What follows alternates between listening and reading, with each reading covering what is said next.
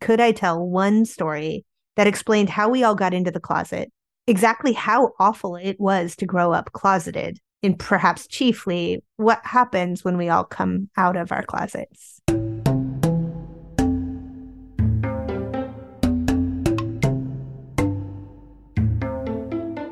Welcome to Book Society, the podcast where we talk to authors about the books that they love to read and dive deep into the books that they've written.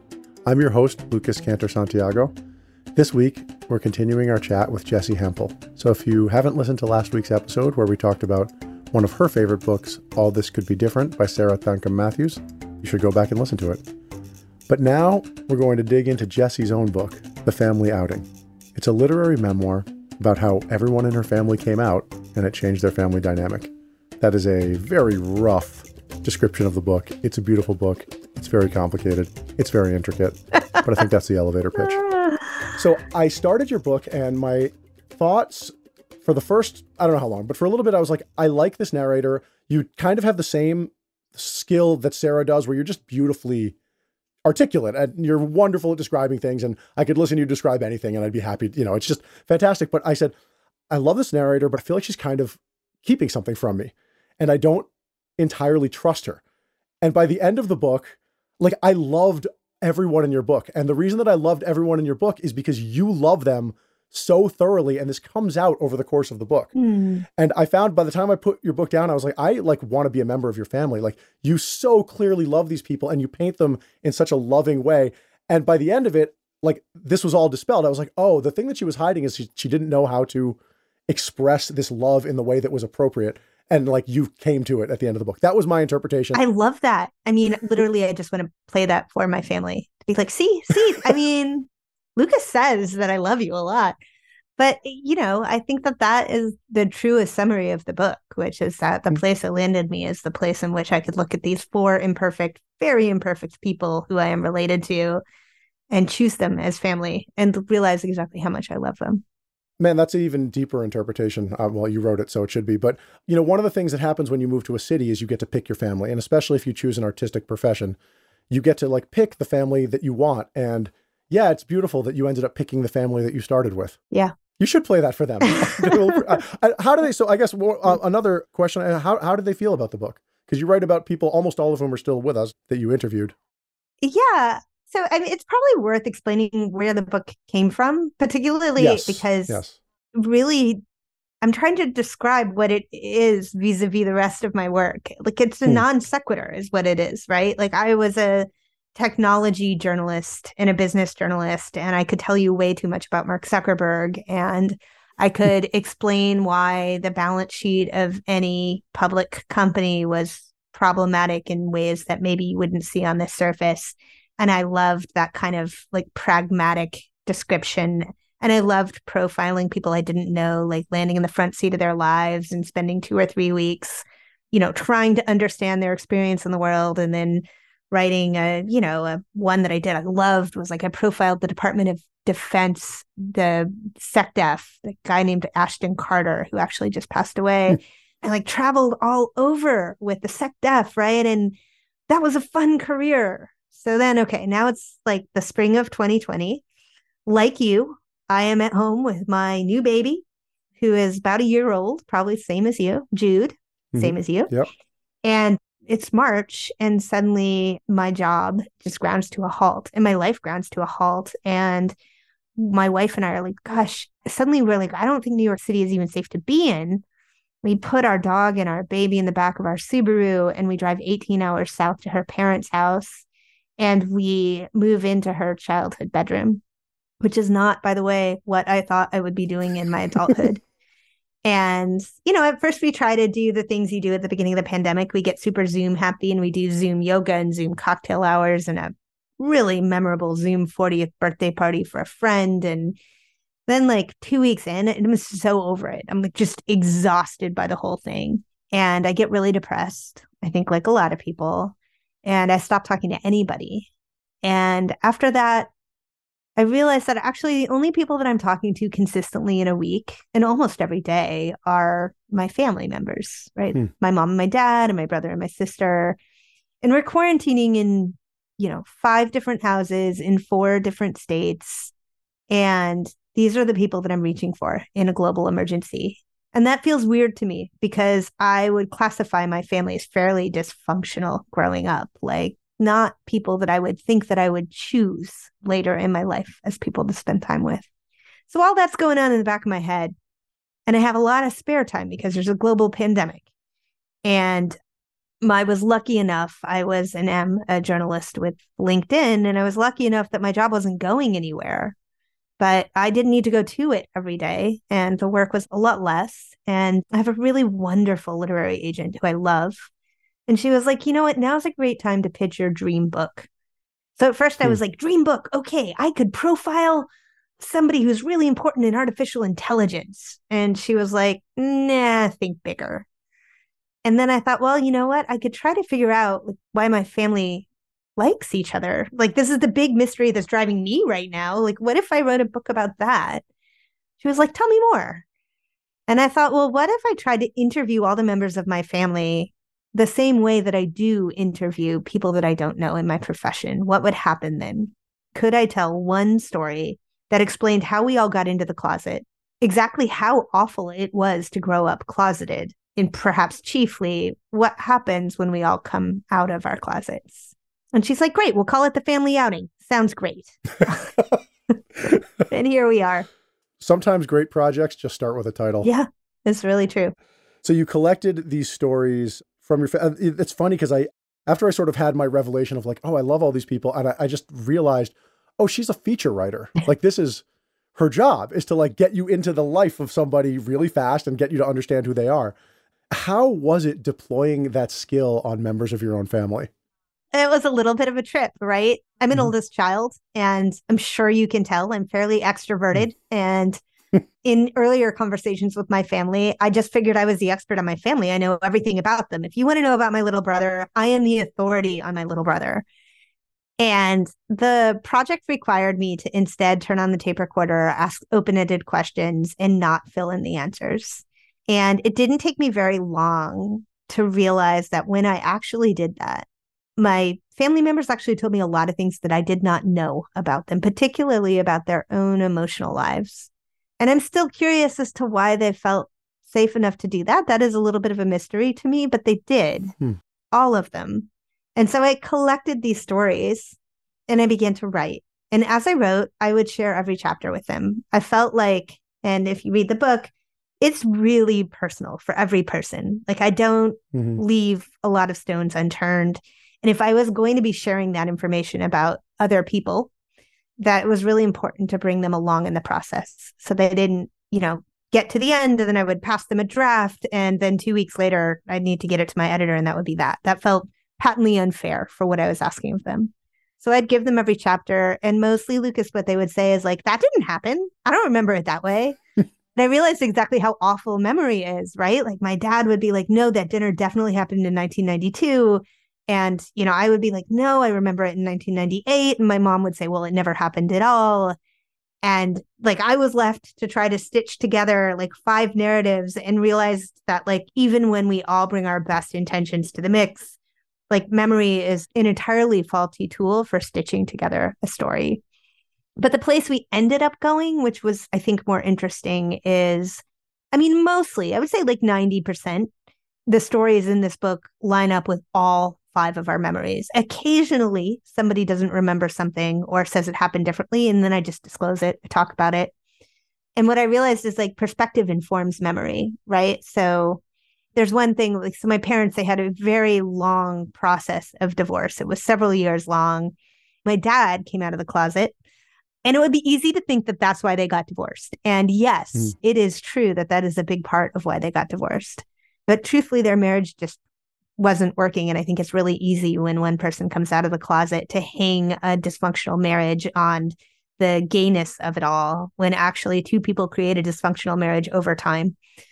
Well, I like to say, by the way, I was the first to come out of the closet. I was like 19 years old and kind of the boring gay in the family. And I just own that. Like, I went to Brown University. I looked around me. there were lots of great examples of very happy queer people. And I realized, oh, hey, that's me.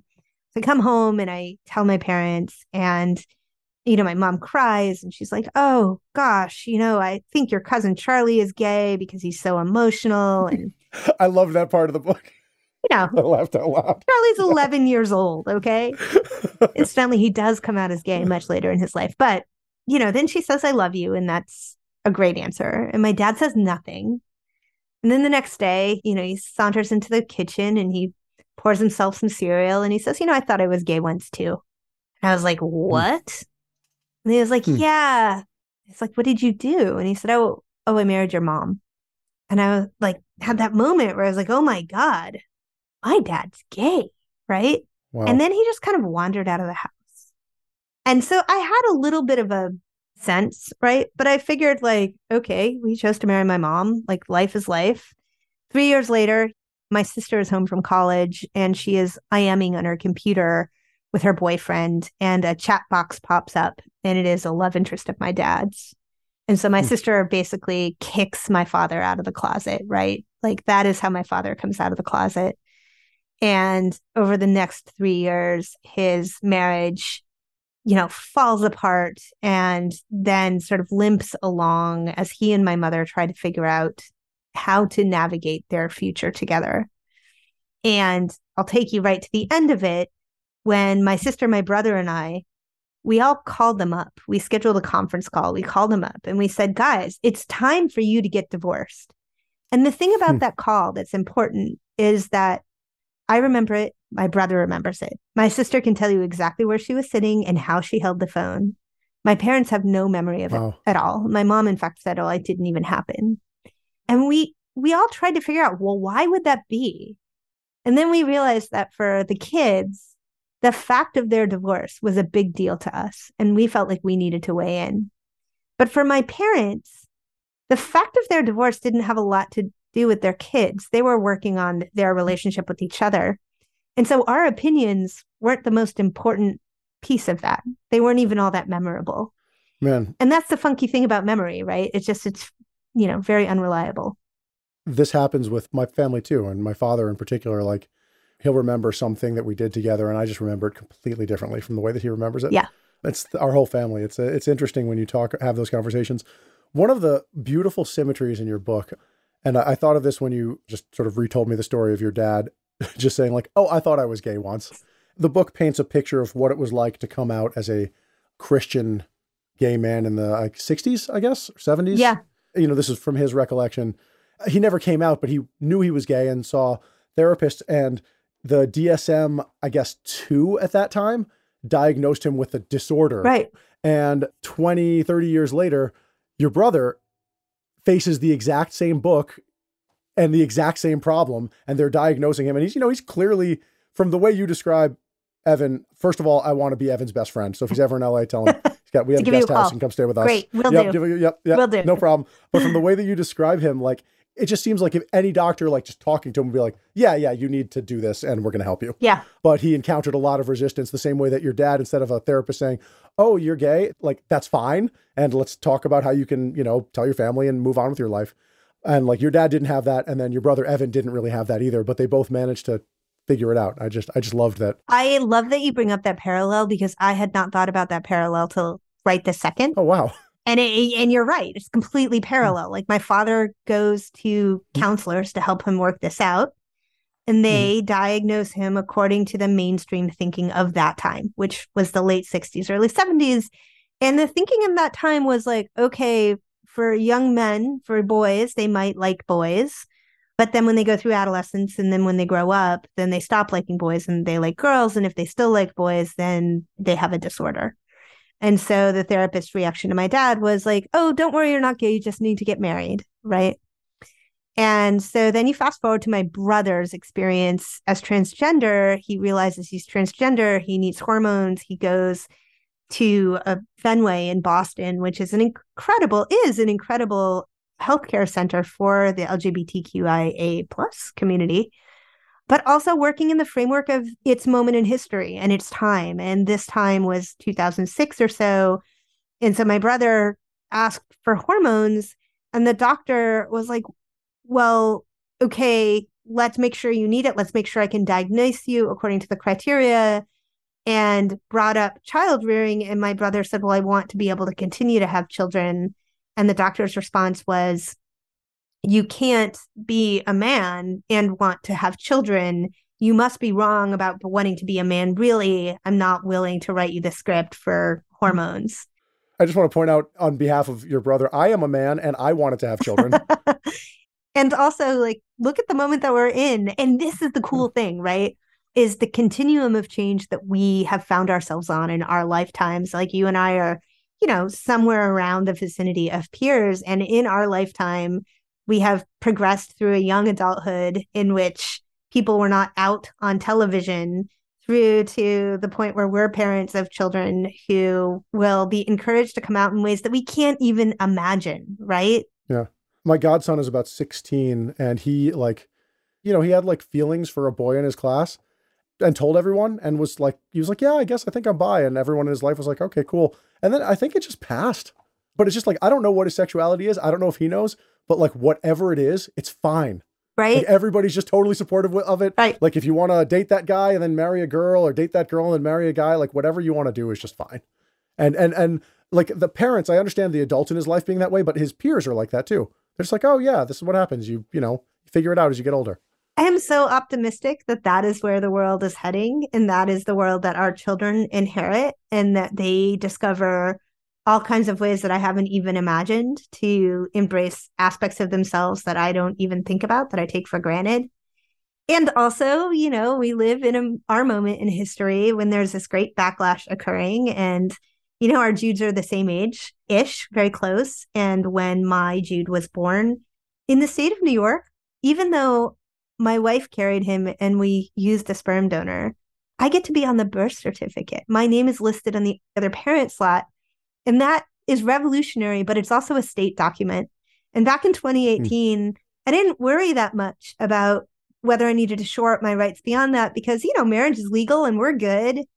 And here we are four years later, and I'm in the process of a second parent adoption, which is onerous and annoying. But it feels to me like gay marriage may fall at the federal level, and then I won't legally be my child's parent outside of New York State. And so we are in this backlash moment where, like, yes, person to person, the world feels like it's expansive in ways that we can't imagine. But for some cohort of people, the world is also becoming less safe, which is why I think there's like a political reason to write a personal memoir in this moment. What is the cohort of people for whom the world is becoming less safe? LGBTQA people, like my family, huh. for example, if gay marriage falls at the federal level, like my children are less protected so I heard that exactly the opposite of what you said. I, I, think that it's the people who would oppose gay marriage for reasons I cannot fathom. Yeah.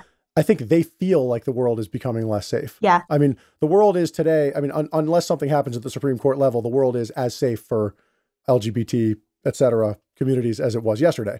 Uh, nothing has happened yet. Maybe something will, but nothing has yet happened. I disagree with you, Lucas. I mean, hmm. like, I respectfully and lovingly disagree with you Oh, you can disagree because, with me angrily if you want. Well, it's fine. But I don't because I feel like you, you and I in particular, are like hmm. talking from the same like side of the house here. But mm-hmm. I also believe that when the rhetoric enters the public conversation, hate crime is allowable in ways it wasn't, right? And so mm. already, like, forget the laws. The fact that this stuff is being advanced unleashes a type of behavior in society that is like particularly dangerous for the marginalized. And I don't think my family experiences it in Brooklyn, but like hate crimes are up across the United States and particularly in places like Florida and the deep south. And like I do think that laws will change, but even if they don't change, even if there is not a backlash, the hate that is allowed to permeate through society by virtue of the fact that these conservative voices are advocating for a backlash is already dangerous. Yeah, I like see i feel like i agree with you that let's see where do i agree with you? I agree with you on, on pretty much everything. But like i can't speak to whether or not hate crimes are up. I, I know that hate crimes against asian americans are up. I don't know if hate crimes against lgbt people are up. Maybe you know that. Mm-hmm. I, I don't know. I'm just trying to get into the head of like there's another sort of specter in your book is the specter of religion yeah and this is a tough one for me i was not raised religious i was raised just like some people believe this we don't believe that believe whatever you want when you get older that's how i was raised and I can think of nothing less interesting than what someone does in their own bedroom. Truly. Like, I, I, do not understand how people are obsessed with this. I do not understand why someone in Utah gives a shit who someone in New York fucks. I just don't understand it. Yeah. But it is an existential issue for these people. I mean, to get any political movement off the ground, it requires a lot of work, a lot of money, a lot of time. And they wouldn't do it if they didn't think it was so important. And so they must be threatened by homosexuality in some way. And the only way that I can see that someone would be threatened by homosexuality is if they think they might be gay and they need to make the gay go away. Mm-hmm. That's the only thing I can think of. Mm-hmm. I mean, I don't think we're disagreeing. I, I, just, I just don't know. Like, and, and that, that's ne- that's never really worked. I just, don't, I just don't, or I guess it doesn't now. I don't know. I feel like I'm babbling, and we're going to edit this. Um, uh, I mean, I hope we don't, because yeah. like I think that actually the conversation we're having is like a little bit of the internal conversation that a lot of people have, and it's okay to muddle through it, right? It's okay to not be yeah. able to define it or to. It's it's okay to to bring it back to the book, mm-hmm. like I hope that the book takes us away from all of that and grounds us in mm-hmm.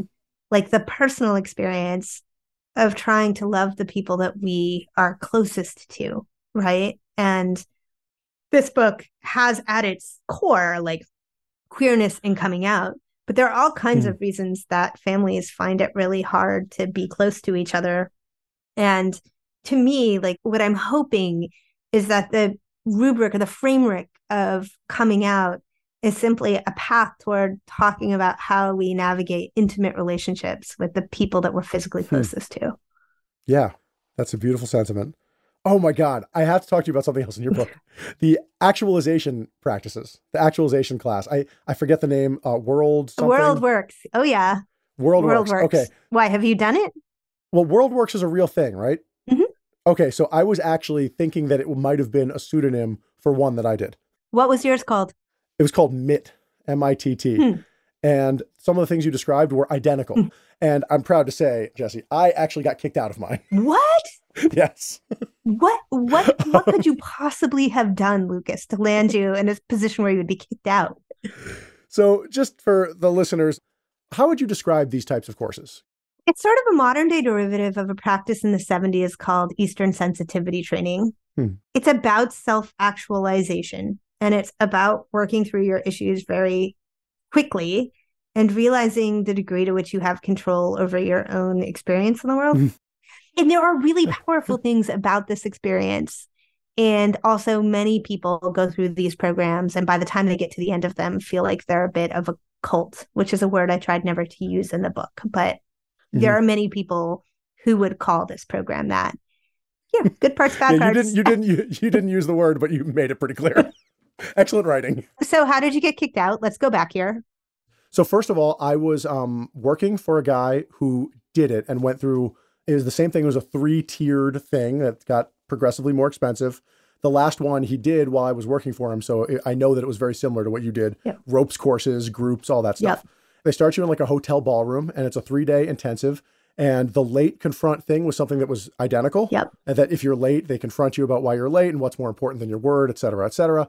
And they're trying to upsell you. And I, so I got into it because my boss did it and he paid for me to go, which I think was his, like, you know, you have to sell it to other people. Yeah. So he paid for me to go. And so I went to the first day and, you know, it was fine. I just sort of sat there and listened. They, you know, I wanted to take notes because I thought maybe I'll write about this someday, but they don't allow you to take notes. Right.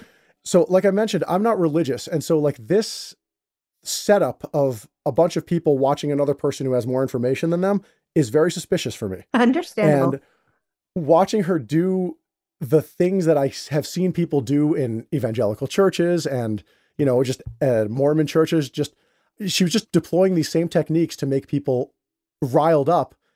And I just started like calling it out to like a person I was standing next to. I was just like, oh, she's doing this. This is like i mean everybody feels like sometimes they say things that they regret. Right. That's a universal sentiment right. right? So like the fact that people think that she's speaking directly to them and it turns out i was talking to uh, like one of the organizers. I had no idea. And so he said if you're not going to do this work you should just leave right now. And i said all right i'm out of here. See you later buddy. I love the language. I love the language if you're not going to do the work right? Yep. You know here's the deal. I i was pretty unhappy at that moment in my life I was mm-hmm. very mm-hmm. victimy at that moment in my life. I was in every story that I told about myself, I was like hardcore victim. And that program shook me free of that and gave me a sense of mm. agency in my life in a sense that I could shift things And I am super grateful for that. So I wanted to try to write about it in a way that made it clear that it was both a very good thing in my life and then ultimately a hilarious problem in my life. yeah. I love that part of the book so much. Um, yeah. But yeah, and it's like it's it's you know, it's like Christianity or Scientology or any of these things like it does genuinely help some people. Yep. You know, it really does. Yep. And so it's hard to say that it's evil because it really there are probably people out there that took world works and it changed their life for the better. Yes. And and I am one of them. I am one of them. My life is better because I did it. Wow. But that doesn't erase all of the problems. And my life is even better because I left it. Yeah. Well, somewhere else in the book, you said something really amazing about the price of belonging to a group is accepting beliefs that you don't hold. Yeah. Sometimes. And like, I would rather not have the benefit than have to do that. Yep. I'm aware that that's weird and I've probably missed out on some stuff because of it. Yeah. so interesting. Well, mm-hmm. I just want to say one more thing, but one of the things I identified with in your book, I was the exact same way in relationships as you were. really? were. Yes. And my now wife, like, did not articulate it in the same way that your wife articulated it, but basically had the same talk with me, which was like, look, like, this is going to be good if you just like stop doing the thing that you really want to do right now. It's going to be fine. Let me describe it the way you described Frances describing it, which is that, you know, you, Jessi, go up and down, and Frances goes smoothly upward. Yes. and that was exactly my experience was that, you know, with my wife, you know, we got engaged really fast, but we stayed, you know, just, I mean, we've been together. It's been wonderful. And I had never like gotten through some of the stuff you have to get through in a relationship in order for it to work. I, I just gotten to that point and just left every single time. I love that. Same. Yeah. And there are moments when I miss some of the highs of some of those like early and unhealthy relationships I had. Actually, no moments right now because I'm way too tired because of little kids, but you know, yeah. long arc. But what is true is like Frances is the hero of my story in so many ways. She's just like mm-hmm. consistently mm-hmm. lovely every day. And I sometimes still am confused how I landed in like such good company. I feel the same way. yeah. Whatever we're doing, it seems to be working. I um, know. Because um, our wives are pretty awesome. Keep doing the same as that. Yeah. So, yeah. So, whatever. So, the advice for the listeners is uh, whatever Jessi Hempel and I are doing seems to be working. So, if you want an awesome wife, read Jessi Hempel's book. Hey, done. Done. That's, that's yes. going to be my, my tagline from now on. So, I'm going to ask you the question that I ask everyone to end the podcast, which is to recommend two books to our audience that you think they would like. Well, in true World Works fashion, I would recommend mm-hmm. The Family Outing by Jesse Hempel because World Works would say you should always put yourself first.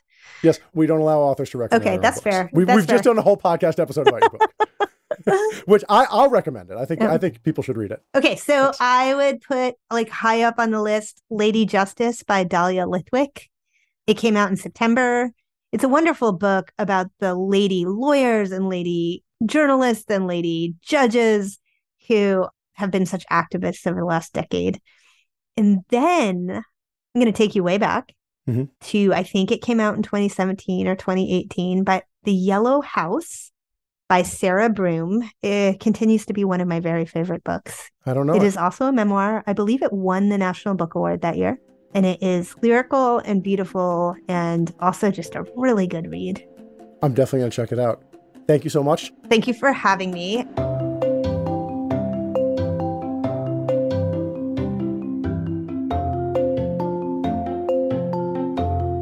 Thank you for listening to Book Society. Our show is produced by me, Lucas Cantor Santiago.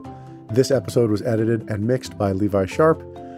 Thank you so much to the Miami Book Fair for connecting us with Jessi Hempel. Like so many of the authors at the Miami Book Fair, she's an amazing guest. She's an amazing writer. She's a person you should follow and learn more about.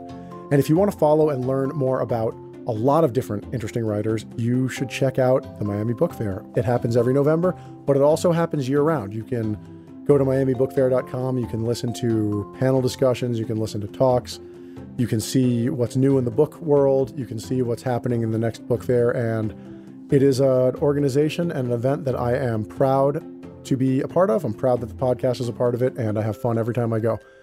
If you're thinking, I would like to do something simple and easy to help out this show because I really like it, the thing you can do is to rate and review the show on Apple Podcasts. It's super simple, takes a second, doesn't cost anything, and it really, really helps the show out.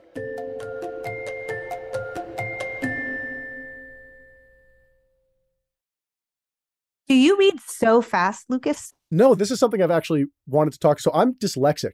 I read extremely slowly and I read a lot of books as audiobooks. I sort of mix and match. Yep. But no, I just I one of the reasons I decided to do this show was because I I don't know, I kind of wanted to be like, well, this is not something I feel like I could do, so I want to do it. Hmm. And I've figured out ways to do it. It's a lot of scheduling and a lot of making time for stuff. I've gotten to read faster, but I'm not naturally a fast reader. I'm a very slow reader. Awesome.